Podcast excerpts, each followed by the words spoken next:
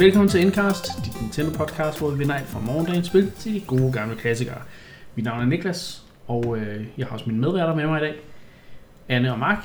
Hej. Og øh, vi er endelig tilbage efter lidt, øh, lidt sygdom her i, øh, i studiet. Men øh, Ikke corona-relateret, så vidt vides. nej, det, det håber vi i hvert fald ikke, fordi ellers så, så skal vi alle sammen i karantæne nu. Det, den går ikke. Det skal vi jo alligevel. Vi brød jo faktisk, øh, var jeg lige vil sige, loven ved at tage ind her for at optage, fordi at, øh, det var myldretid, og vi skulle med det offentlige.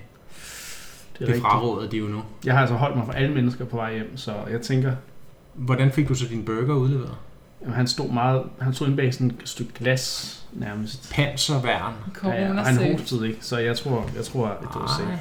nej, nej, nej. Så, men, øh, jeg kan selvfølgelig ikke Nej, sige, hvordan det er gået for jer. Nå.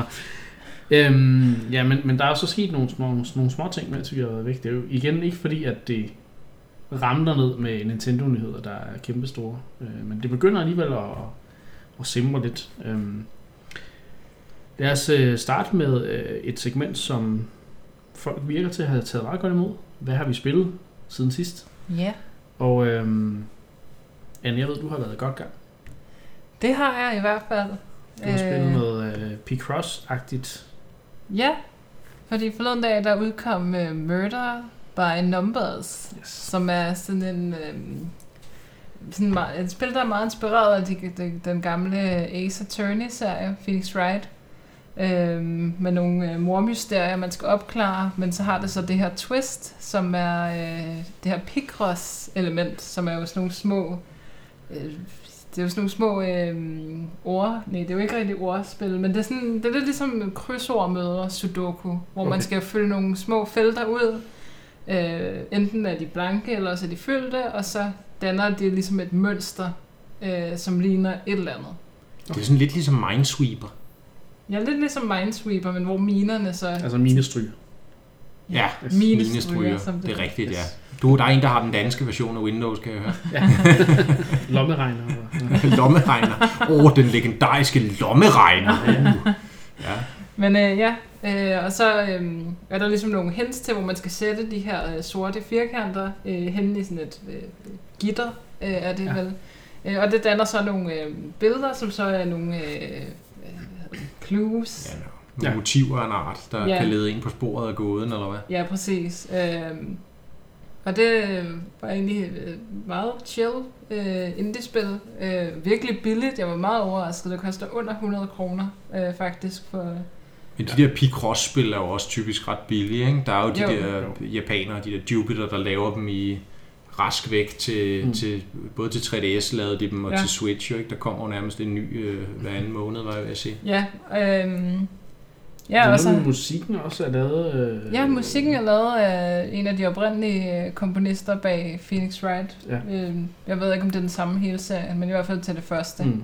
Og det kan man også godt høre, at det er sådan lidt i samme stil. Der er Øhm. super god musik i de første Phoenix Wright Ja, i ja. hvert fald. Sikkert også de, de senere, dem har jeg rigtig spillet. Mm. Øh, men, men det er et meget hyggeligt lille spil, hvis man godt kan lide det her Picross. Øh, dog vil jeg sige, at øh, altså jeg har spillet rimelig meget Picross. Jeg har faktisk kun spillet et andet Picross-spil, som er Pokémon Picross 3D, eller noget i den stil. Ja. Øhm, så jeg er rimelig sådan vant til at løse de her Picross-gåder. Øh, og der vil jeg sige, at Så det var nemt det der. Ja. For nemt. altså, nu har jeg selvfølgelig ikke spillet hele spillet færdigt endnu, men øh, hele første sådan, scenarie, øh, det fungerer jo lidt ligesom i Phoenix Wright. Du har nogle forskellige sådan, øh, individuelle episoder. Øh, hele første scenarie, der var ikke en eneste gang, hvor jeg placerede en forkert øh, Picross firkant øh, i øh, gitteret. Wow, wow, Øhm, øhm, pro-gamer. Ikke, mere mere De plejer- game, De ikke? plejer at blive gradvist sværere jo. Ja, de og der det- spil. det- det og de tror der, jeg også, de der gør. gitre, de bliver meget større. Ja. Så i starten er der, jeg ved ikke hvad, en 8 10 gange gange 8 10. eller 10 gange 10, Ja. ikke? Og så bliver de til 20 gange 20 eller 40 Ja. gange 40 Og- eller sådan noget. Ja, det kunne jeg også godt se til sidst, så, så var der en 15 gange 15. Eller. Men hvordan løser du så selve gåden, tænker Ja, jeg? men det er også lidt, det er, også lidt, det, det er som om, at de her to elementer ikke rigtig spiller så meget sammen. Der er ligesom hele den her sådan, visual novel, altså sådan mere bare, du taler med nogle karakterer, nogle tegne, tegnede karakterer, øh, og, en, og sådan, øh, øh, taler med dem, og så investigator, og så de her clues, som du så finder ved hjælp af dine Picross øh, skills. øh, dem kan du så ligesom vise øh, til, til dem, dem, du snakker med, lidt ligesom i Phoenix Wright, hvor du har noget, noget, nogle beviser, og dem kan du så vise, og så måske få noget ny dialog, og så øh, kommer historien ligesom videre på den måde. Altså objection. Ja, jeg, Ja, kan, men- jeg, jeg kan se på dette Picross, at du muligvis er morderen. Kan du bekræfte det? Objection. Objection! ja. Øh, og den, hele den del mangler Ja. jo så ikke objection-delen, som måske er noget af det bedre ved Phoenix Wright-serien. Øh, så, så der er ikke så meget det her med at opklare, det er lidt mere sådan historien, der bliver fortalt omkring, Okay. okay. hvordan det så bliver opklaret. Øh, og det, det er lidt ærgerligt, for jeg synes egentlig, at, at sådan, det, det kunne godt være sådan fusioneret bedre, synes jeg faktisk. Jeg ved også, at uh, The Patrick Bale, bruger inde på Inclub og del af crewet også, Mm. han er jo også helt vild med de her Picross-spil. Jeg tror, han spiller alt, der kommer til Switch. øh, og sikkert også til 3DS. Men, uh, så han har været helt vildt hype på det her spil. Ja. Så givet ud, hvad han, om han synes, hvad han synes om det her, den her fusionering. Ikke? Jo, Men jo, uh, det er personligt har jeg aldrig rørt de der Picross-spil, så det var faktisk ret godt, du lige sådan prøvede at forklare, hvad Ja. det var, man skulle, fordi Mm. Jeg, jeg har sådan nogle... Den, den slags spil, øh, eller gåder, eller hvad man skal kalde det, det, ja. Ja. det, det tiltaler mig ikke. Så Mm. samme krydsord, det er jeg da ikke god til. Jeg elsker krydsord. øhm, men ja, og historierne virker også meget, det er sådan meget øhm, nutidig historie. Den er, den er sådan, foregår basically i sådan, den virkelige verden. Øhm, Okay. og der er sådan referencer til sådan virkelige skuespil og virkelige sådan events og sådan noget, der er sket. Men det er jo Øhm, te- tegnestilen, det er jo en anime eller manga-tegnestil, ikke? Jo, det er lidt derhen af, ja. Det er det. Okay. Men, øh, men Inspireret deraf. inspireret deraf, men sådan mere sådan øhm, emner, der sådan er mere op i tiden, sådan noget, her, sådan noget med forum trolls og sådan noget, og, Nå. Okay. øh, og fankultur og sådan, og måske også lidt woke, hvis man øh, har stødt på sådan et udtryk før, altså det tager lidt nogle af de her sådan identitetspolitiske emner op omkring, man spiller en sort øh, kvindelig hovedrolle, hvilket jo er super nice, øh, og, og resten er sådan lidt i den her woke-stil, kan Så man det, godt det er et sige. spil, der, der tager inklusion øh, Ja. seriøst. Okay. Det vil jeg sige. Ja, interessant. Hvis man tager det, så er det jo så er det jo fedt, at der kommer flere spil, som gør det. Ja, så må jeg jo se næste uge, om jeg er blevet mere udfordret på Ja. nogle af de senere episoder. Det kunne være interessant at høre om. Men ja, jeg synes godt, at øh, indtil videre har de ikke leget så meget med selve Picross-formatet, hvor jeg tænker, der må findes så mange Picross-spil, hvor man også sådan switcher det lidt op, Ja. hvis man lige... Og på øh, næste, øh, det der med at snakke om spil, og, og ligesom snakke om, om vi stadigvæk kan lide dem og så videre. Jeg har jo spillet mere Mega Man Zero, ZX Legacy Collection, og jeg er faktisk kommet nu til andet spil. Nå. I, øh, i, Ud af syv ud eller de otte, syv- eller hvad det var, du sagde, der 6-7 stykker, eller hvor mange der er. Ja. Øhm, og det er simpelthen fordi det første spil, det var så sindssygt svært. Øh, eller det vil sige, det var svært op til et punkt, hvor jeg fik unlocket en masse af de her, øh, man kan få sådan nogle øh, elementer, man kan putte på sin angreb. Så fandt jeg ud af, at det er jo ligesom de gamle Mega Man spil, men man skal finde bossens svaghed og så videre, og så kan man give mere skade og sådan nogle ting. Øhm, så jeg, jeg kværnede faktisk igennem en ret god del af spillet, indtil jeg kom til sidste bossen. Men han var simpelthen så svær, øh, og jeg havde, jeg havde ikke rigtig helt gradet, hvordan man skulle få fat i mere liv i spillet og sådan nogle ting. Så jeg blev bare, jeg blev bare sådan three. Der, der er tre, tre slag, så er jeg færdig. Ja. Øhm, så jeg synes, sværhedsgraden var lidt for høj, og så har jeg så brugt tid, jeg tror, jeg har brugt næsten så lang tid, som jeg har brugt på at selv, sådan komme igennem til det spillet, der har jeg brugt på at farme det der hedder energy crystals for at øh, level mine øhm, cyber elves op, som er den her, ja, de her små feer, man kan få, som der kan give Cyberfeer. og så fandt jeg ud af, at de her cyber elves, de giver øh, mere liv, eller defense, eller de kan gøre en hurtigere, og, og sådan nogle ting.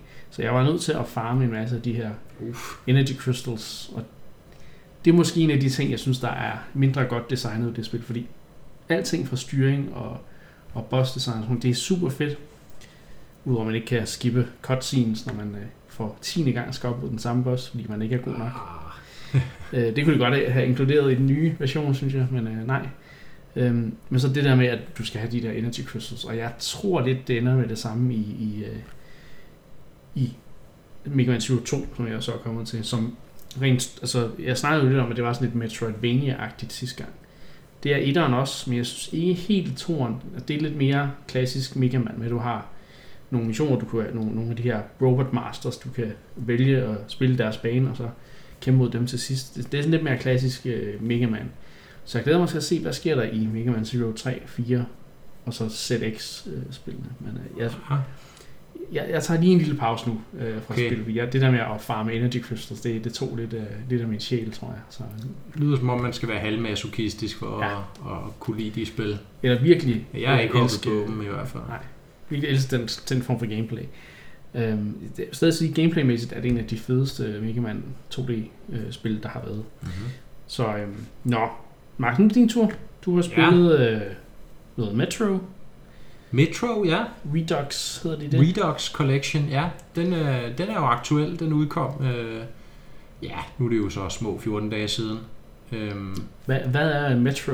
Det er jo en, form, det er en first person shooter. Så meget. det er en first-person shooter sat i et øh, postapokalyptisk, øh, postapokalyptisk Rusland. Ja. Øh, nærmere betegnet i øh, de store øh, undergrundstunneller, metrotunneller, der løber under Moskva.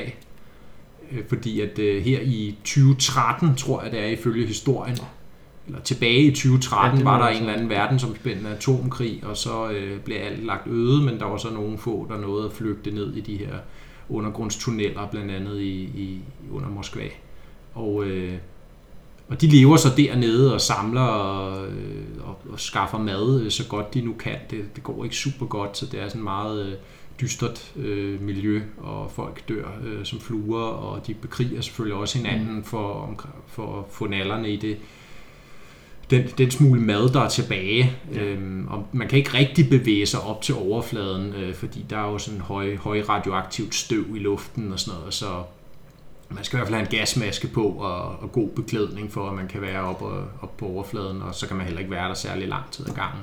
Så det er jo sådan i virkeligheden, kan du sige, klassisk postapokalypse, sådan en atomkrigs øh, postapokalypse, ikke? Det er meget interessant også øh, med, med, med Rusland og øh, Tjernobyl og så videre. Altså, Ja. Der er hele den her... Det, det, der, der, I den del af verden, der, der synes jeg altid, man, der, der, man, man er mærket af det her med atomkrig og Ja, øh, atomkraft og sådan ting, på en anden måde, end man er i, i resten af Vesten. Ikke? Jamen, det er en god pointe, og det er, det er nok, altså det har nok noget at gøre med hele deres, øh, ja, deres fortid med atomkraften, og også de store spektakulære katastrofer, de har haft jo, ikke? Jo. Øhm, men, men interessant jo også, at spillet er baseret på en bog. Åh, ja. Øh, Det første spil i hvert fald er baseret på en bog af samme navn. Det første spil hedder jo Metro 2033. Ja. Øhm, og, øh, og jeg har ikke læst bogen, så jeg ved ikke, hvor tæt den følger plothandlingen der. Men Så er det jo også foregået i, i 2033. Eller? Ja, ja, undskyld, det Ja. foregår i Så er 2033. det stadig i fremtiden. Ja, men det er fordi, det var i 2013, at den her Nå, atomkrig stod på, og så er det så, spillet foregår 20 år senere. Okay, Ja. interessant. Så der er tingene nået at gå pænt meget i forfald, og der er også kommet, der er kommet sådan nogle mystiske, mystiske monstre på Mutanter og mutanter og så videre. Ikke? Igen, det er jo det, det der. Ja. Jeg har faktisk spillet det lidt, men jeg er jo ikke så god til de der uhyggelige spil, og jeg må altså sige, Metro har en af de mest øh, skræmmende sådan, atmosfærer i, i spil, jeg, jeg sådan længe har, Jamen, det er det, er det og, det, og det, er, det har klart elementer af horror, selvom man kan sige, at gameplayet er måske mere sådan traditionelt førstepersons skydespil, Ja. så med stærke horror-elementer, fordi det er de der klaustrofobiske tunneller, undergrunds smadrede, delvis smadrede undergrundsbaner der under Moskva, og så med en momentært stik op til overfladen, hvor der jo også bare vivler det her støv rundt i luften, og man kan høre øh, geigertælleren, der går amok og så videre, ikke? Øh, Så det er, øh, det er uhyggeligt, Mm. og, og de der monstre, der står på spring, og, men selvfølgelig også andre mennesker, som er ude på at slå dig ihjel og, Ja, og stjæle dine din, din øh, forsyninger og forplejninger og så videre. Har du, hvad har du spillet? Er det det første spil i den der collection? Eller? Ja, der er jo to i collection. øh, Metro 2033, og så efterfølgeren, der hedder Metro Last Light. Og de følger begge to den samme person, Artyom. Øh, og, han, øh, og hans ligesom, rejse igennem det her øh, øh, univers. Mm. Øhm, og så vil jeg egentlig ikke afsløre mere, fordi Nej. det er meget historiedrevne, og det er meget det, der ligesom skal lede en fremad. De er meget lineære, det er måske sådan en af mine store anker ved dem. Øh, de er meget lineære, man kan godt mærke, at de kom, originalen er fra 2010, så det er jo en periode, hvor Call of Duty stadig var kæmpestort, og de her meget lineære første persons skydespil. Og det er lidt synd, fordi gameplayet ellers lægger jo op til det her med, at ammunitionen er meget sparsom. Du skal sørge for, at du har nok gasmasker og ilt og så videre. Øh, så du skal ligesom rende rundt og samle øh, og ligesom passe på de ressourcer, du nogle gange har, og bruge dem på udvalgte tidspunkter. Og det er bare, det virker ikke så godt, når så samtidig de, det, det område, du har at samle i, det er så, kan man sige, snævert, ikke? Jo. fordi det hele tiden bare er smalle korridorer nærmest, man bevæger sig igennem. Ikke? Så man støder på det meste, vil jeg sige, hvis man bare lige øh, undersøger en, en smule grundigt. Ja. Øhm, men altså, begge, begge spil øh, er gode. Altså jeg vil ikke sige, at det er sådan toppen af poppen af første persons skydespil, men de er gode. Og hvis man har den der hang til de der øh, postapokalyptiske øh, atomare samfund, eller hvad vi skal kalde dem, så, øh, så er det klart et, et kig værd. Og noget af det mest imponerende ved, ved den her udgivelse, synes jeg, er også det faktum, at de findes på Switch, fordi de er teknisk meget kompetente. Det skal man ikke tage fra dem. Øh, utrolig flotte spil, og de er blevet øh, overført til Switchen øh, meget, meget fornemt. Øh, det er udviklet in-house af, af spilfirmaet selv. Øh, Ja, det er ellers øh, en sjældenhed efterhånden. det er en sjældenhed, øh, men, men, men de kører rigtig godt. Det er 30 fps, øh, men grafikken er faktisk mere eller mindre en til en med det, vi så i PlayStation 4-versionen. Hold da Så lidt ligesom da vi snakkede Alien, Ja. ja. at sige, at, at det er faktisk en konvertering, der visuelt er på niveau. Den kører så kun med det halve antal frames, for PS4-versionen var 60 Yes. fps, men det kører stadig flydende i 30, så det kan man egentlig godt overleve. Og igen, ser bedst ud håndholdt, der er det jo nærmest øh, sort magi, at man kan spille sådan et spil på, på den lille skærm der. Ja. Men de kan også gå på fjernsynet. Jamen, øh, så vil vi se, om, om øh, det nyeste Metro nogensinde øh, kommer til Switch. Ja, der er jo en træer, som så ikke er med i den her collection. det, og- er- Den er også rent visuelt Ja. over niveau, de, de andre også. Ikke? Så Ja, ja, det for er- den er jo fra sidste år, ikke? Ja, og det oprindelige Metro her er fra 10, og Last Light mener jeg er fra 14 eller sådan noget. Mm, ja. Mm. Så Okay. ja, Jamen, øh, vi øh, tager en runde til, øh, hvor jeg dog ikke har flere spil at snakke om. En halv Men, runde. vi kan øh, da tage Mega Man igen. nej, det er okay. Det, jeg, jeg skal lige have- lægge det lidt på afstand nu. Det er for meget grind. Anna, du har spillet øh, Rune Factory 4 Special, Ja, som jo hvis er et remaster. Eller, ja det er det Make. faktisk. Det er i hvert fald blevet opgraderet. okay, ja. Lad os, lad os bare kalde det et remaster. Det er i hvert fald blevet opgraderet. Ja, fordi det var jo et 3DS-spil i Ja. den her øh, farming øh, slash RPG øh, genre. Øh, som Rune Factory er jo faktisk en øh, spin-off-serie på det oprindelige Harvest Moon. Det første havde jo også undertitlen af Fantasy Harvest Moon. Mm. Øh, og der er vi altså nået op til den, øh, den fjerde Ja. øh, version af Rune Factory, øh, som er basically et af de her spil, hvor man øh, har en dejlig mark, man skal pleje og passe på sine øh, afgrøder, øh, tjene en masse penge, og så når man har fritid ellers, så kan man tage ned ud i nogle dungeons og øh, smadre nogle monstre. Nå. Ja. Så man har simpelthen en, en mark også i Rune Factory. Ja. Okay, jeg troede, så bruger man så øh, mineraler i stedet for grøntsager? Øh, eller? man, man bruger primært grøntsager okay. Okay. for at tjene penge, Ja. øh, og så her i den, hvad hedder det, i Rune Factory 4, der kan man så også gro dungeons, Nå. som, øh, Okay, som planter. Det er nogle special planter, de har. øh, og man kan også gro øh, sværplanter og skjoldplanter. nå. Så Okay, det er, Jamen, den kender jeg godt, ja. ja. Mm. Har du aldrig lige samlet et svær op ude på en mark? ja. Ja. Men øh, ja, det er så blevet øh, remasteret her, mens vi, med, vi venter på Rune Factory 5, som jo blev annonceret i samme omgang som øh, Rune Factory 4 Special. Øh, men ja, det er jo en 3DS-port, og jeg har spillet begge versioner. Ja. Og det er også nogle spil, altså hvis man også har spillet Stardew Valley, snakkede vi om for nogle Mm. uger siden. Altså hvis man først går i gang, så er det meget svært at stoppe. øh, og sådan har jeg det især også med Rune Factory, fordi det har det her RPG-element, som jeg egentlig rigtig godt kan lide. Øh, det giver ligesom noget sådan, øh, det switcher lidt op, hvad man sådan Ja. laver. Man har mulighed for at lave en hel masse forskellige ting. Øhm, og der er også noget mere sådan øh, progression i forhold til øh, historie og sådan noget, med at man skal ud og øh, ja, klare de her dungeons samtidig med, at man ligesom manager øh, sin farm. Øh, ja, der er, ikke, altså, der er ikke gjort så meget ved det, så vidt jeg kan se fra 3DS-versionen. Altså selvfølgelig er det blevet opskaleret, sådan, så det bare ser nogenlunde tåleligt ud øh, på en stor skærm. Øh, kar- karaktererne er blevet, alle karaktermodellerne tror jeg er blevet øh, altså teg- tegnet igen, øh, eller sådan modelleret igen.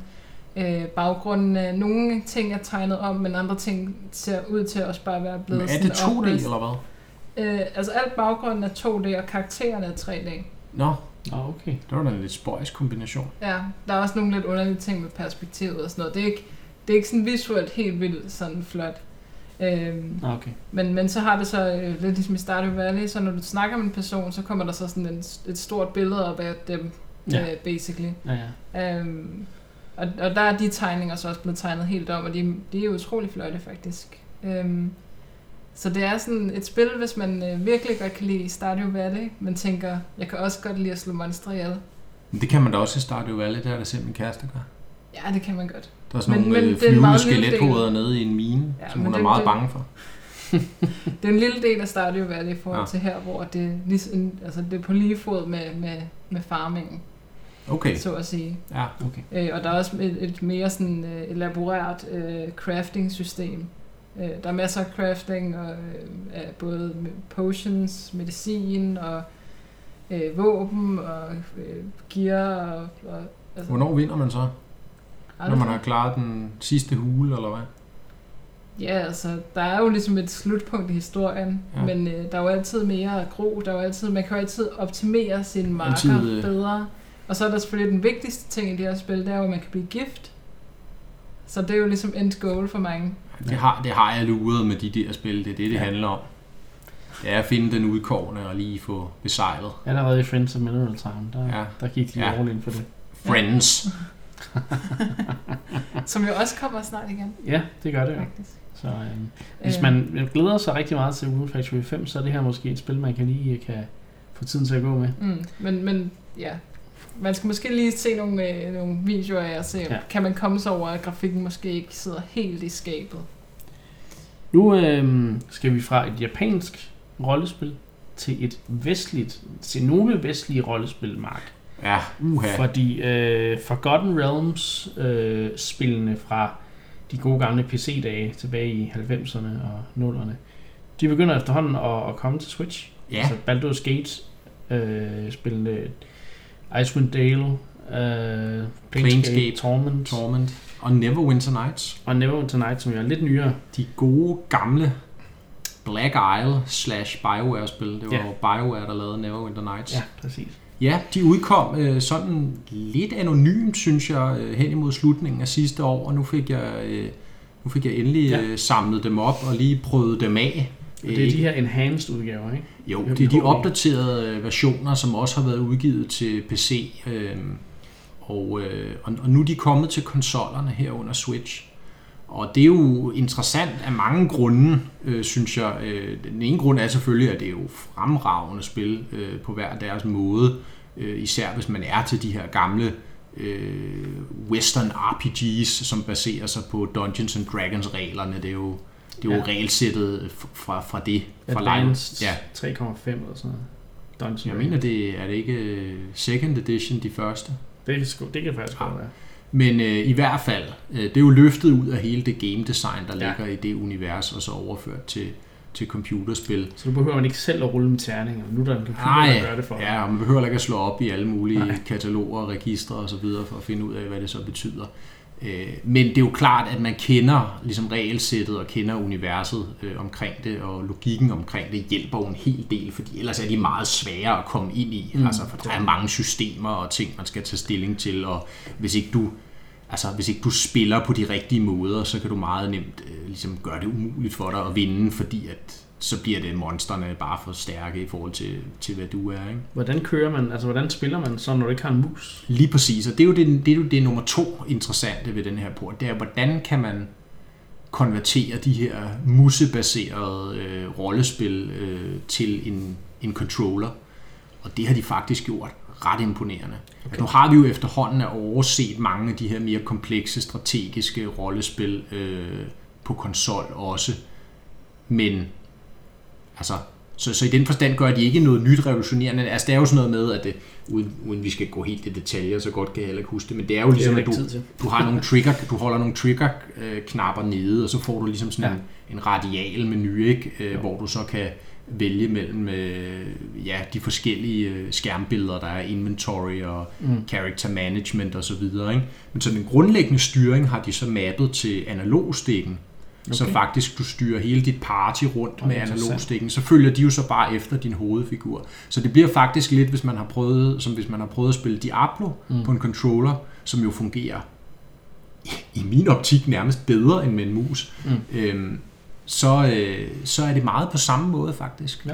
Nu, at, at du styrer figuren rundt med, øh, med analogstikken, og så når du nærmer dig ting, du kan interagere med, jamen så kommer der de her kontekstsensitive ting, der popper op automatisk og finder ud af, nu står du ved siden af en person, Ja. ham, hun vil du nok gerne snakke med, nu er du ved siden af en kiste, den vil du nok gerne åbne, og så videre. Ikke? Og hvis det er, at man føler, at, at det, det går helt galt, så kan man klikke på den anden analogstik, og så får du simpelthen en markør, Ja, hvor okay. du så i, ja, ligesom en mus kan vælge præcis, hvad det er, du vil.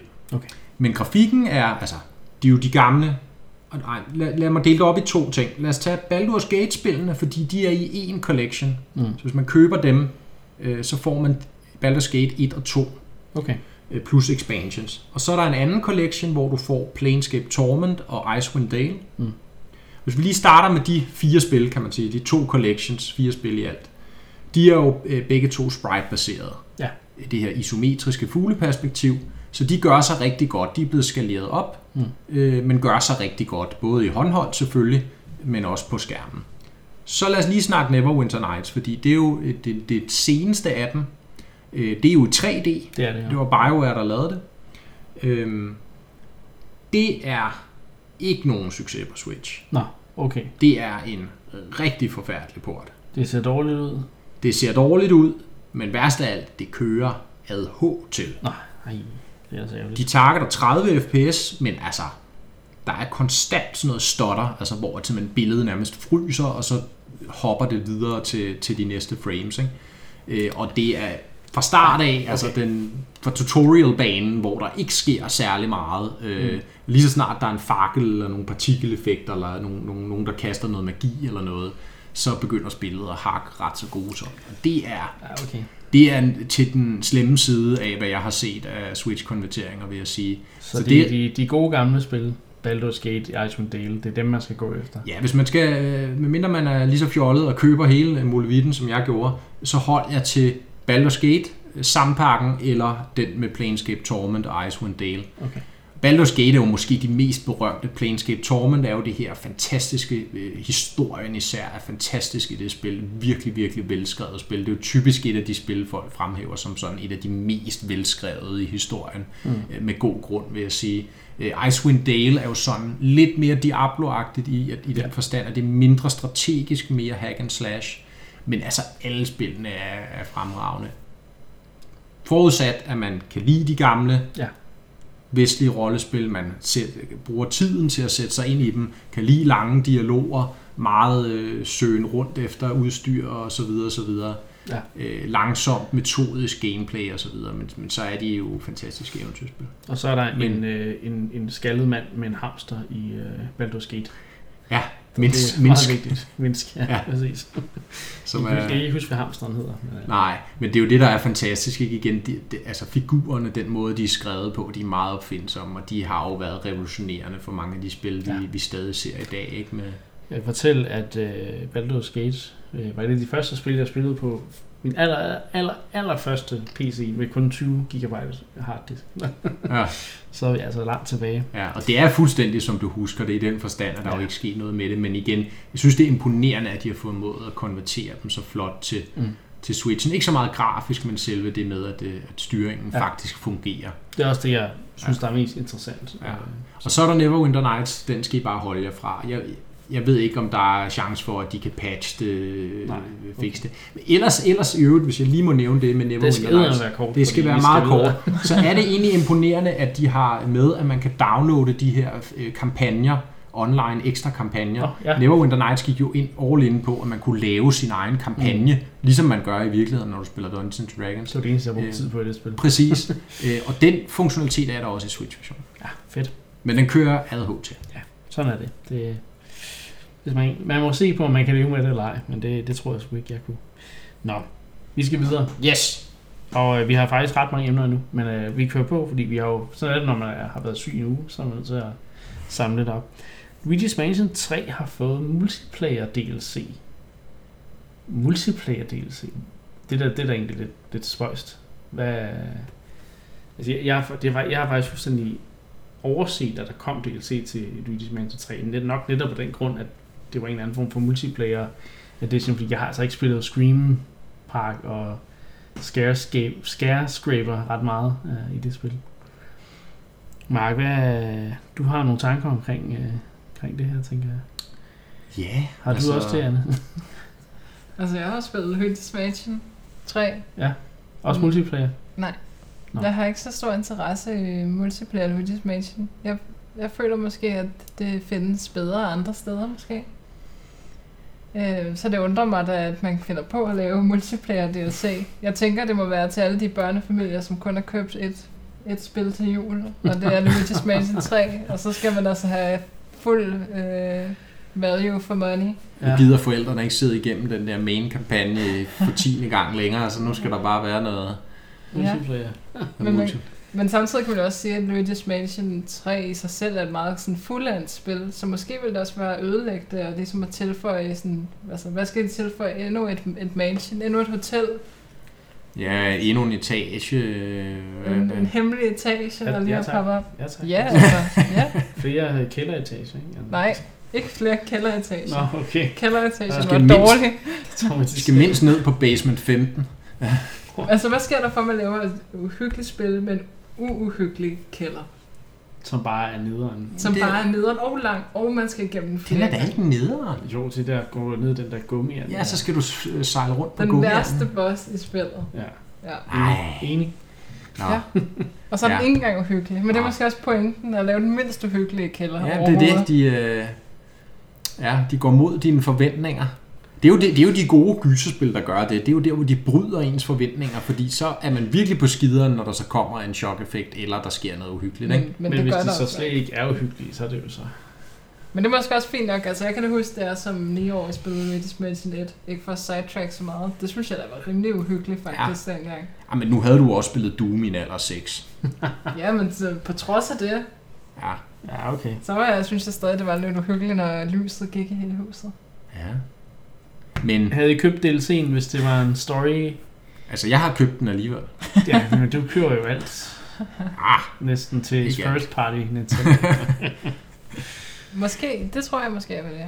Fordi det var bare så dejligt Ja. et spil. Altså jeg vil sige en ting, man kunne fremhæve, fordi jeg er enig i, i hvad I siger langt hen ad vejen. Det, det virker lidt besøgende. Jeg gad godt at have været fluen på væggen til nogle af de der strategimøder, de har haft omkring, ligesom hvordan skal vi supportere det her spil post-launch, ikke? Og så, som Anne siger, ja, vi skal have flere minispil, fordi at, øh, vi skal have lige så mange som Mario Party, eller vi skal det, eller også. Mario, Mario Party 10 var ikke godt nok, eller jeg, jeg ved ikke, hvad fanden de har tænkt. Nej. Men øhm, måske har Anne ret, at det er så de stakkels øh, forældre ude i børnefamilierne, de kan slippe for at... Det er da ikke stakkels. Tænk at have børn, der kan lide Nintendo.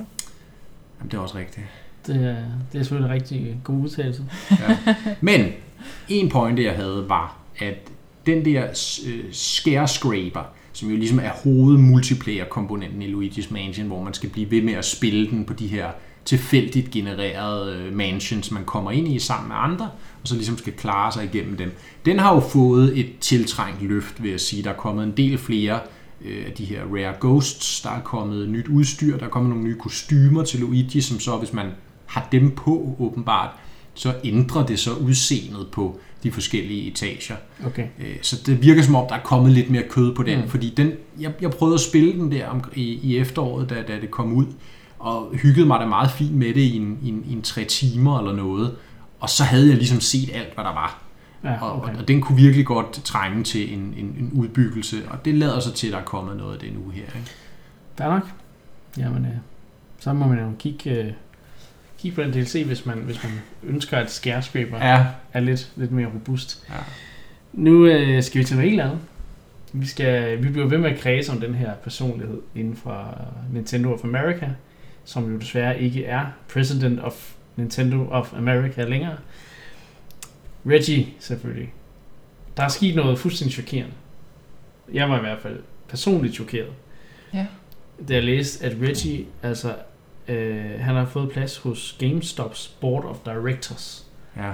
Så han er trådt ind i bestyrelsen hos GameStop. GameStop. Den synkende skud. Ja, præcis, fordi det interessante ved GameStop er jo netop, at det går af helvede til for GameStop i Skandinavien. De er ved at lukke en masse butikker.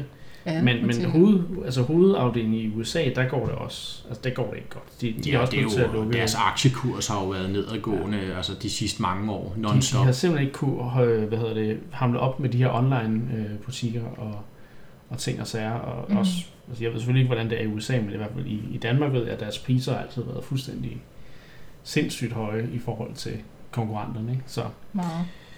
Så jeg er på, jeg er på en eller anden måde ikke så overrasket over det, men nu, nu skal skuden tilbage til overfladen. Nu, nu, nu Mm. øh, Manden, der var gået på pension, ja. er kommet tilbage til arbejdsmarkedet for at redde GameStop.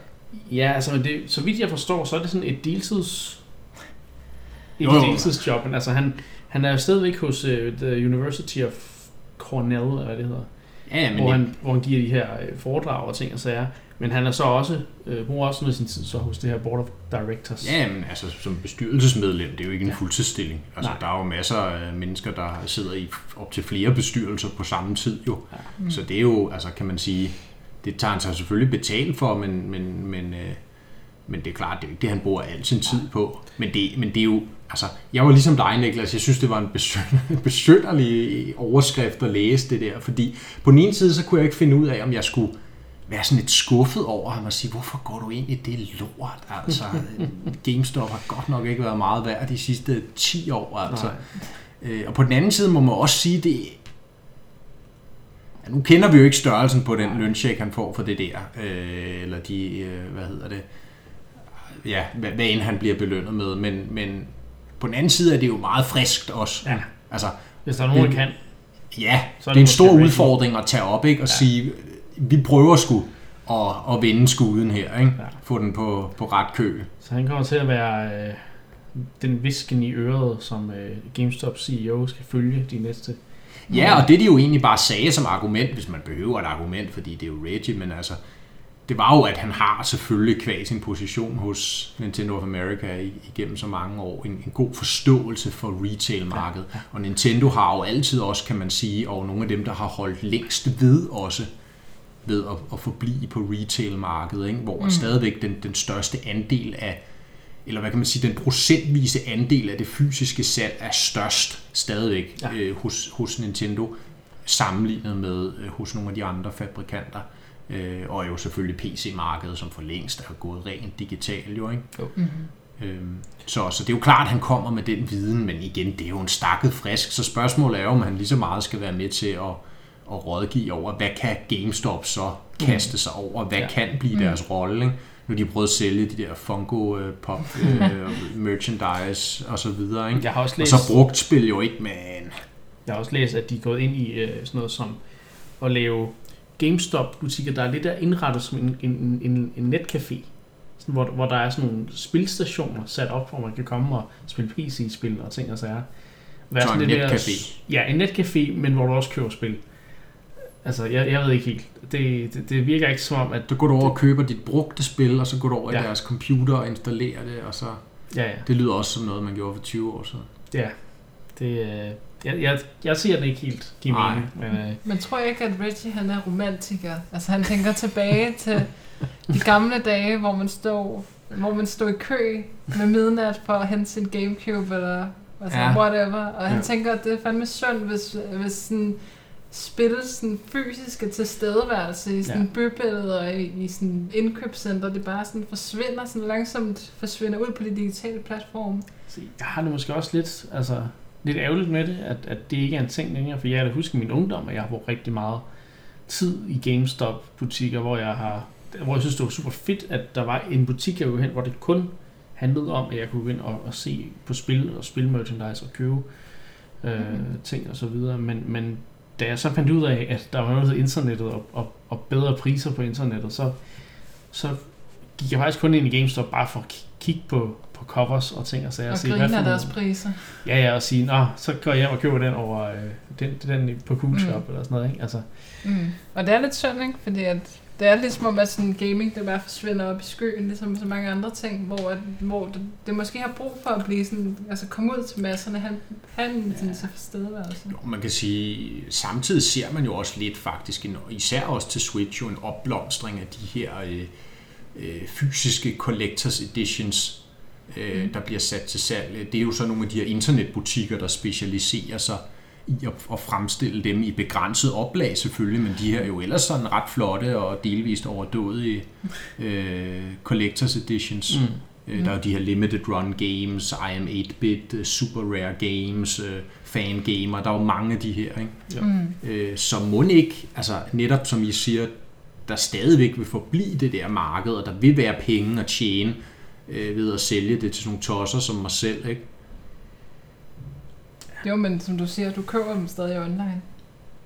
Ja, jeg køber dem online. Nå, så din pointe var, at det stadig skal forbi, forblive i, i, i Bilka og. Føtex og så videre. Eller bare, altså, det, er det er jo det GameStop har bragt med sig, altså sådan tilstedeværelse i den virkelige verden. Eller i den fysiske verden. Jo, men vi sidder jo alligevel derhjemme og bevæger os ikke uden for en dør, fordi vi har underholdning. Nej, men alle dem, der ligesom ikke tror på gaming, de skal jo ligesom også blive eksponeret til det, for ligesom at acceptere det mere, føler jeg. Jeg er svært ved at tro, at hvis man forvilder sig ind i GameStop, at man så kommer ud med en... Øh, altså, Det kan godt være, men det virker måske, altså det kan meget hurtigt bare blive noget, hvor man sådan gemmer sig væk indenfor. Det, det, jeg synes, det er godt, at Ja. der er noget ja, men tilstedeværelse. det, det kan godt være, at du har ret, og Reggie er der sikkert nostalgiker, det vil jeg give dig ret af. Men vi må se, øh, hvordan om Reggie formår at hjælpe med at løfte GameStop til nye højder. Der er nok ikke nogen bedre mand. Det tror jeg ikke. Nu skal vi øh, videre til næste emne, men inden da, så vil jeg bare lige minde om, at øh, du lytter til Endcast, dit Nintendo-podcast, hvor vi vender alt fra morgendagens spil til de gode gamle klassikere, som du kan lytte til både på Spotify og iTunes, og selvfølgelig også på Indcloud. Øhm, Og må vi ikke sige, hvor glade vi er for alle kommentarerne, vi får? jo, hvad vil du, øh, hvad vil du sige, Anne? Jeg vil bare sige tak. Tak. Tak for alle kommentarerne. Vi er, altså, det er super fedt at se, hvor meget aktivitet der er øh, under nyhederne, når Ja. ja. vi øh, lan- lancerer et nyt øh, afsnit. Og vi skal Ja. selvfølgelig også undskylde øh, bekymringen omkring, at der ikke var noget afsnit i sidste uge. Ja. Men øh, Men Ja. det er simpelthen, det havde som sagt Det- sin forklaring. som Ja. ikke var corona-relateret. Nu øh, skal vi snakke lidt om øh, et emne, der går mig, øh, der står mig meget nært. Det er, at vi stadigvæk ikke har fået en generel Nintendo Direct. Fordi nej, den Animal Crossing Direct var ikke nok for mig. Jeg, jeg, jeg skal vide, hvad der kommer resten af året. Jeg, jeg er nødt til at... Altså, når Animal Crossing er ude, hvad så? Det ved vi stadigvæk ikke noget om. Så hvor, hvor er den Nintendo Direct? Hvad, hvad sker der inde hos Nintendo? Sidder de bare og griner af os og tænker, Nu ah, spiller du på violinen igen. altså, Jamen, den kommer jo lige om lidt, vil jeg tro. Nu kommer den, fordi i dag var der jo et, øh, et meget interessant, øh, interessant lækage. Ja. Eller det var faktisk ikke en lækage, men det blev så lidt til en lækage, men det blev officielt meldt ud i dag, at der kommer et samarbejde mellem Lego, danske Lego og Super Mario. Eller Nintendo. Ja. Ja. Underforstået Super Mario-franchisen. Mario Lego. Eller Mario Lego. Lego, og så en eller anden lille Twitter-animation, eller en lille videoanimation af en Lego Mario-figur. Ja. Øh, det ser lidt spøjst ud. Og så var der jo selvfølgelig nogen, øh, der var hurtige på tasterne, der øh, spottede på Game. Ja. Ja, Altså ikke GameStop, men Game, den britiske spilforhandler. Game som åbenbart også stadig findes. Men øh, ja, Ja. de havde skrevet på deres hjemmeside, at øh, nu kom det her Mario og Lego samarbejde. Og som vi jo havde vid- været vidne til i det netop overståede Direct, så blev det meget spændende. Jeg ved ikke, hvad, hvad Tænker for vi en direct sammen det har er. mistet den? Ja. Hvordan kunne vi alle Hvordan kunne vi alle... Ja, Ja, altså. men Game har åbenbart set en Direct, eller har kendskab til en Direct, som ingen andre har. Nej. Så det lugter jo af der, at der er nogen, der har Mm. Talt over sig. Det håber jeg i hvert fald, at det er det, og det er ikke bare, at de Ja. ja. sådan, har lavet en eller anden brain fart, og så... Ja. Ja. Og vi nåede jo lige at snakke om, at det skulle lige passe jo, at når vi nu udkommer med den her episode, Så kommer men der.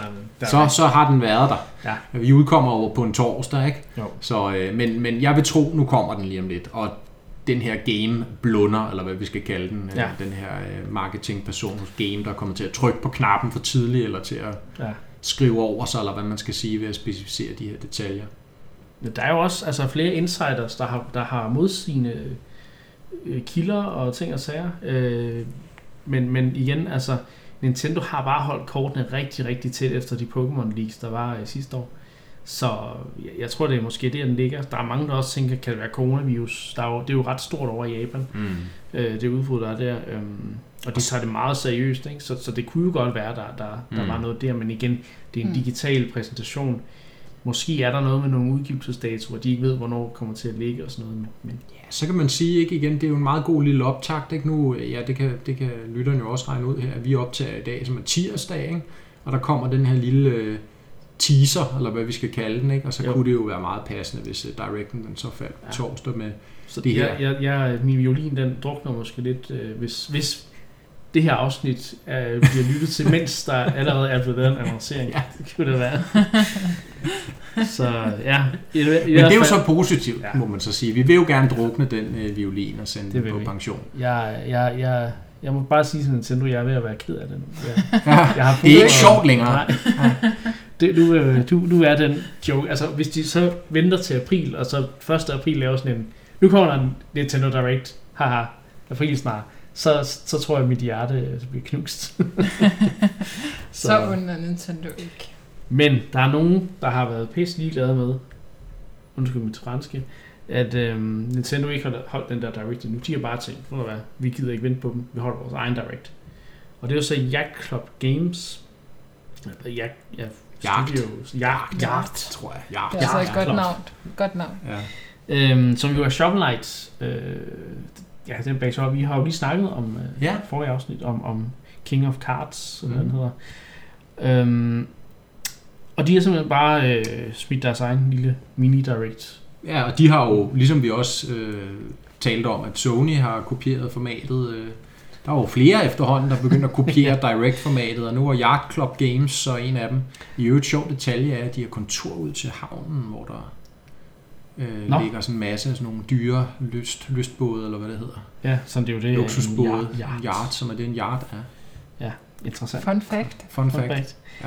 Hvad har de, øh, hvad har de snakket om i den her øh, Yacht Club Direct? Det var så ikke Shovel Knight 2 jo, men der var masser af Shovel Knight. Ja, og en masse udskydelser også. Ja. Eller masse og masse. Ja, så vidt jeg kunne finde frem til, var der, jeg så den ikke, så var der nogle, der var tre annonceringer. Du må tilføje, hvis der Ja, du flere. kører bare. Shovel Knight Dick er stadig på vej, men det kommer Mm. så først 2021. Øhm, det synes jeg godt nok, der er lang tid til. Øh, men igen, de må bare øh, gå, gå, gå ind for polish, og at spillet skal være Nu godt. kan man sige, King of Cards er lige udkommet, Ja, ikke? så det er jo måske fair nok. Der kommer et ny, nyt spil i Shovel Knight, der hedder Pocket Dungeon, Ja. som ligner, at det er sådan en eller anden form for puzzle, action puzzler. Ja, men samtidig roguelite. Rogue, ja, roguelites. Ja. ja. Øh, og det er jo interessant øh, et eller andet sted. Den minder mig også lidt om noget Tetris Attack og og de der Ja. Ja. former for spil. Øhm, Bejeweled, det, det var sådan, Ja. der var sådan mange forskellige genrer ind over det der. Det kunne, det kunne blive helt sit eget. Jeg synes egentlig, hvis jeg skal være ærlig, det så lidt kedeligt ud. det synes jeg også. det kan, det kan godt være, at, at det, når man sidder med det mellem hænderne og spiller det, at det er ren magi. Altså, de, de plejer til at være dygtige til deres game design, men øh, De udgiver også et andet spil, som ikke er i Shovel Knight-serien. Det er det her, der hedder Cyber Shadow, som faktisk skulle komme i foråret i år. De har ikke rigtig fået nogen fast udgivelsesdato, selvom foråret ligger for døren, man skal sige.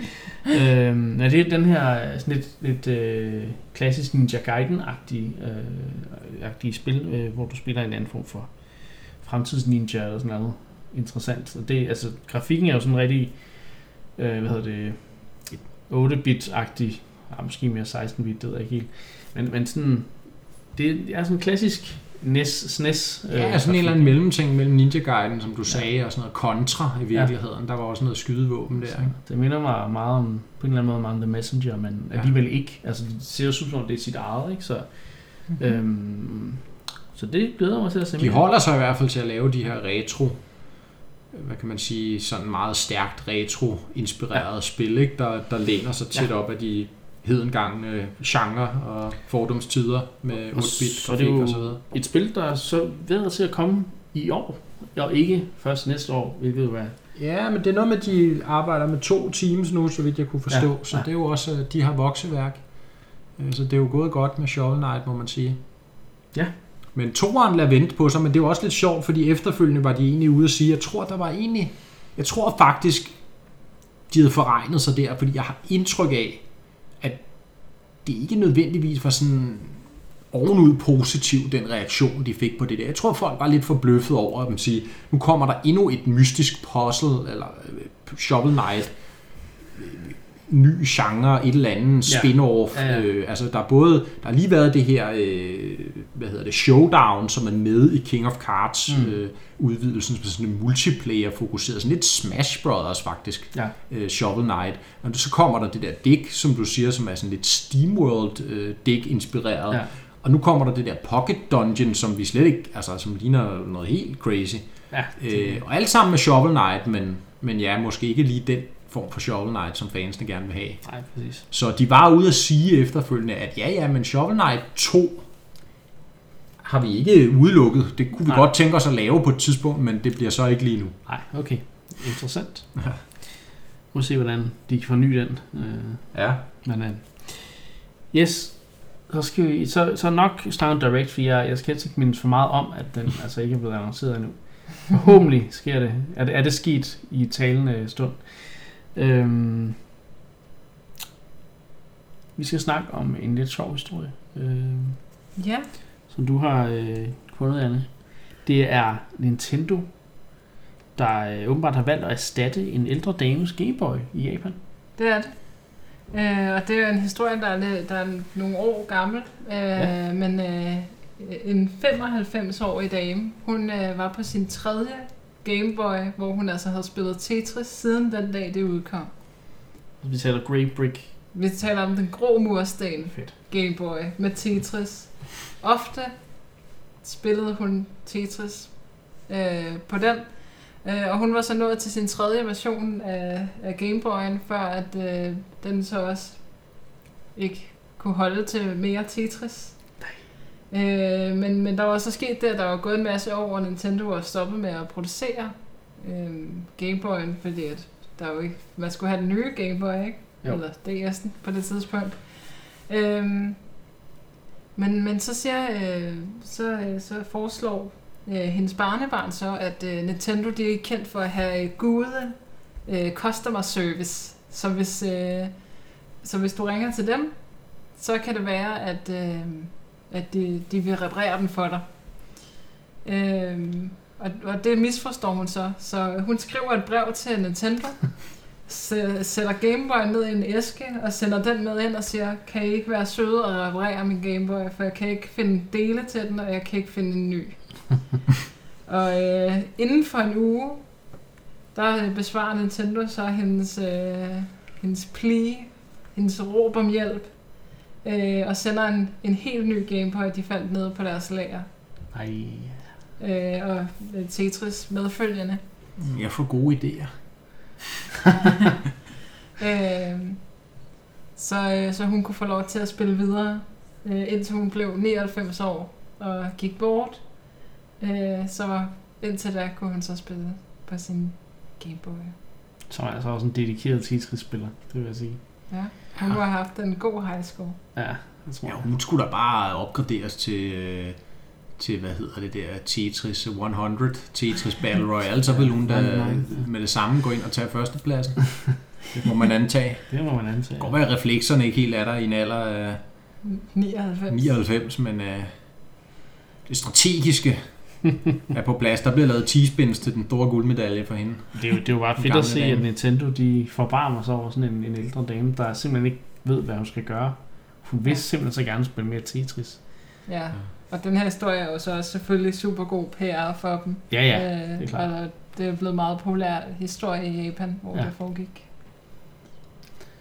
Ja, den er meget sød. Ja, det er den. Ja, og så kan man jo øh, få noget inspiration til at holde hjernen i gang, når man bliver ældre. Ja. Så lige spille noget øh, Tetris, og så blive 99 år.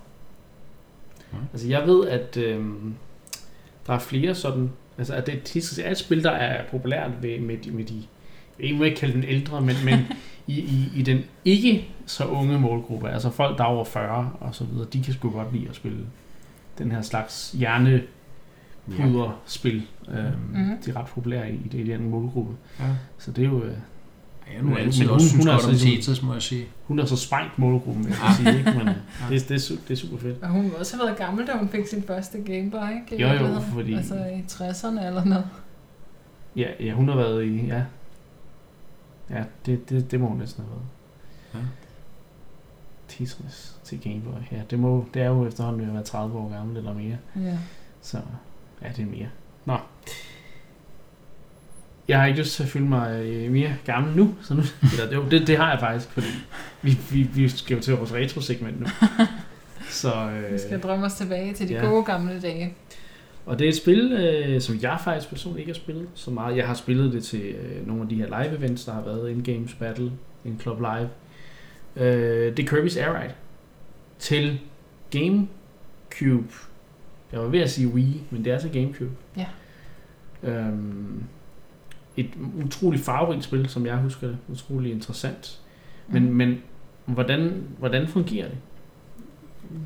Kontroversielt spil, kan man måske næsten kalde det. Nå. virkeligheden.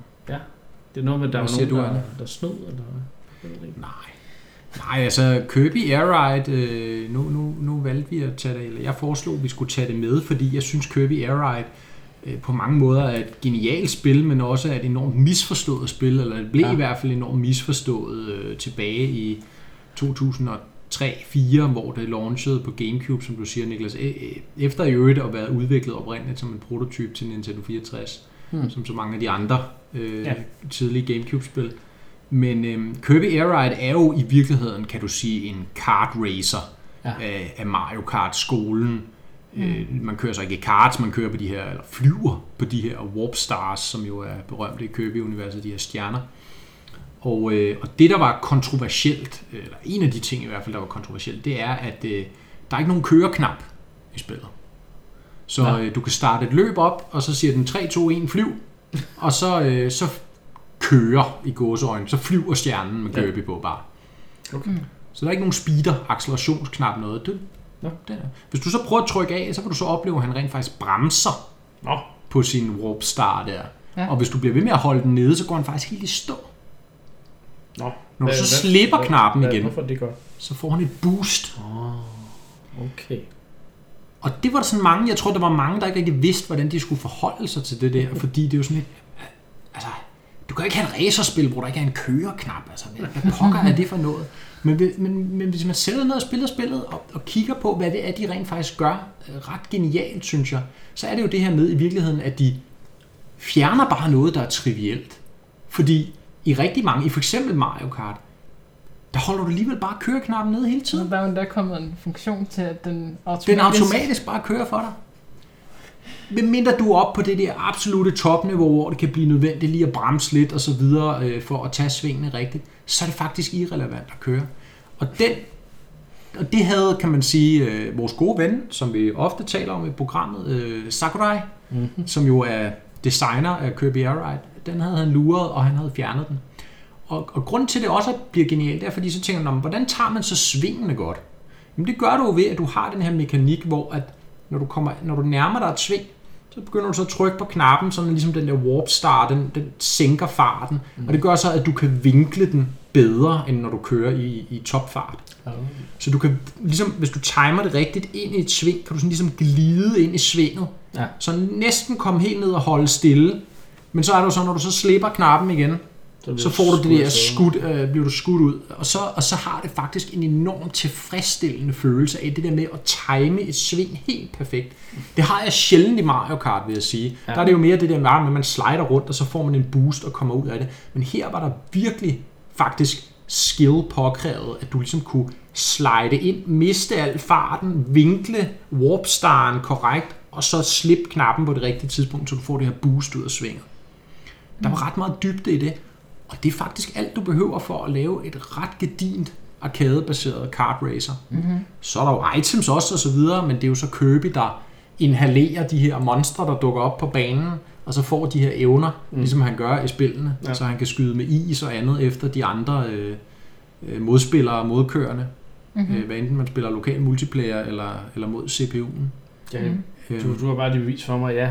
Jeg kan simpelthen ikke huske, jeg, altså, jeg kan huske, at jeg har spillet, men jeg kan simpelthen ikke huske noget fra det. Jeg kan ikke huske, at der ikke var en speederknap. Nej, men det var nemlig noget af det, og det var derfor, jeg bragte det op. Det var noget af det, som der blev slået enormt hårdt ned på. Sådan bredt over en kamp af, af anmelderkorpset verden rundt.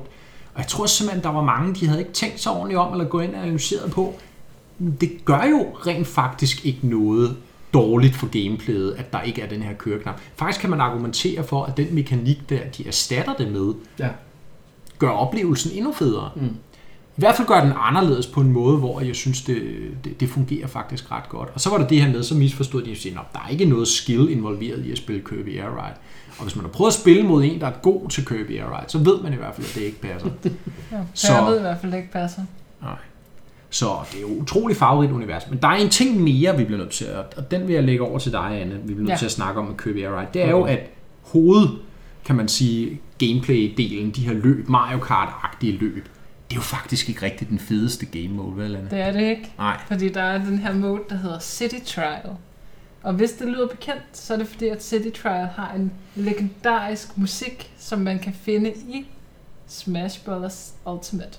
Oh. Stadigvæk. Og man kan jo faktisk også finde mere fra Kirby Air Ride i Smash Bros. Ultimate, der man kan finde Dragoonen, som er en af de her items, mm. man skal samle tre dele af rumskibet for at lave et ultimate attack på en eller anden måde. One hit KO. Ja, man One kommer også egentlig flyvende på den der Dragoon ja. igennem skærmbilledet ja, ja. i Smash, ikke? og så rammer. Men det viser jo bare, at Sakurai har en eller anden forkærlighed for sine gamle projekter. Det må man da også han, han, han bliver altid ved med at, at lave referencer. Og... Ja. Men hvorfor er City Trial så genial? Fordi jeg er mm. nemlig enig, Anne. City Trial er det her helt altså revolutionerende mode inden for kart racing. altså det er jo minigame, det er de typiske Sakurai-spil. Der er minigames i. No. Men, men, men det der sker, det er, at der, der er to dele af City Trial. Ja, ja, ja. Først så kører du rundt i en rimelig stor åben verden faktisk på din bil, eller din stjerne. Mm øh, hvor at, øh, man, man ligesom skal samle nogle forskellige ting sammen, sådan så ens bil den ligesom bliver bedre, og man kan samle ekstra hastighed, eller mere liv til den, eller okay. styrke, mere boost, ja. eller mm-hmm. sådan nogle ting. Øh, og, og der kører man rundt i sådan en by, men der er også nogle øh, andre øh, områder, der er en vulkan, en skov og en, og en vulkan, skov og noget hav og sådan noget. Og, og, og, og der har man ligesom to minutter, eller to, fire minutter, noget af den stil til at, at køre rundt og explore og samle alle mulige ting op for at opgradere ens øh, bil. Og så kommer øh, anden del, det, det er en konkurrence, som kan være, der er vist tre-fire forskellige konkurrencer, der kan komme bagefter, som er, hvor langt kan din bil så køre, hvis du kun får lov til at charge den op én gang, eller mm. øh, hvor højt kan du flyve, svæve øh, ja. med bilen, Øh, men, men så noget af det her helt unikke ved, øh, ved, ved den første del, altså City øh, Explore-delen, der der kommer nogle events random faktisk. Øh, så hver gang du spiller det, så er der en chance for, at vulkanen går i udbrud. Og så kan der komme nogle specielle ting op ved vulkanen, som, som ikke vil komme ellers. Eller øh, der er også mm. en, en, en gammel kending, som vi snakkede om for nogle uger siden, Dynablade, den her store fugl, den kan lande øh, i verden og stå og, og, og ligesom ødelægge et eller andet, der hvor den står. Mm. Øh, og det har ligesom nogle indflydelser på, øh, hvad for nogle, øh, nogle ting, der spawner i verden, og, og hvordan det ligesom påvirker øh, den her anden del, som er sådan den ja, hvad, hvad for nogle gevinster, man kan samle ja, op præcis. til sin Warp Star. Ikke? Og, mm. og det, der jo gør det endnu mere interessant, imens alt det her foregår, den her åbne udforskning, den her, de her events, mm. øh, tilfældigt genererede events, det er jo, at, at det er jo et, en multiplayer mode, så man mm. spiller jo flere sammen, op mm. til fire. Okay. øh, muligvis flere faktisk, hvis du brugte den der Gamecube LAN adapter. Det er jeg lidt usikker på, men i hvert fald op til fire. Øhm, Og, øh, og, og der kan man jo stadig angribe hinanden. Ja. Ligesom man kan i, i de almindelige løb, så kan man angribe hinanden, og det gør jo så, at man mister nogle af de her stats, man har samlet op. Mm. Så man ved for eksempel nu, at måske Anne, hun er stakket godt op på, på, på styrke eller et eller andet, ikke? og dem kunne jeg godt tænke mig nogle af. Så kan jeg jo så gå efter at crash ind i hende, eller ramme hende med noget, så hun taber nogle af de der stats, og jeg kan få dem i stedet. Ikke? Og det har, Og der er jo ligesom- gjort, eller hvad? Ja. Det har han gjort masser af. Nej, det var et tænkt eksempel. Men, øh, og der er de der events, de er jo så gode til ligesom at samle folk, fordi den der udforskning ellers er meget åben, som Anne siger, det er faktisk et ret stort område, man Ja, ja, ja, ja. ja. kører rundt på. Det føles som en stor verden, når du flyver rundt der. Øh, og så de der events gør jo så ligesom automatisk, at man tiltrækkes nogle af de samme steder. Mm. Ja. Jo. Og så er der Øh. jo så to legendariske øh, biler, som kun findes i det mode, faktisk. Mm. Og det er jo så den ene, altså den Dragoonen, som man kender fra Smash Brothers. Mm. Mm. Øh, hvis unikke øh, ability er, at den kan flyve for evigt. Så den kan, der er ligesom det her svæve, svævemekanik, hvor man, lidt ligesom i Mario Kart, de nye Mario Kart, hvor man Ja. har den Mm. svævemekanik, øh, så kan Dragoon, den kan svæve for evigt, så du behøver aldrig lande med den. Nå. Øh, og der er en af de her, øh, i den anden del af City Trial, der er en af de her modes, øh, konkurrence til sidst, som øh, kan ende ud med, at man skal lave en svævekonkurrence. Mm. Så hvis du har Dragoon, så, så, har du du vundet. Ja, okay. Så kan du svæve for evigt. Ja. Øh, og så er der så en anden bil, øh, som kan køre for evigt. Den løber Ja. aldrig tør for boost. Et eller andet i den stil. Det, det må Ja. vi prøve igen. Ja. Men det er bare for at sige, at, at altså, jeg synes vidderligt, Kirby Air Ride har så mange kvaliteter, har så mange originale idéer og tanker omkring, hvad et, et, en kart racer kan være, Mm. at jeg synes, det er en skam, at der blev set så meget ned på det, dengang det kom ud. Ja. Øh, og, og, og faktisk den dag i dag er det meget unikt. Ja. Et helt unikt og, og, og på mange punkter genialt Ja. øh, spil, som, som jeg på det varmeste vil anbefale, at man får skaffet sig til sin Gamecube-samling, hvis ikke man Mm. allerede har det.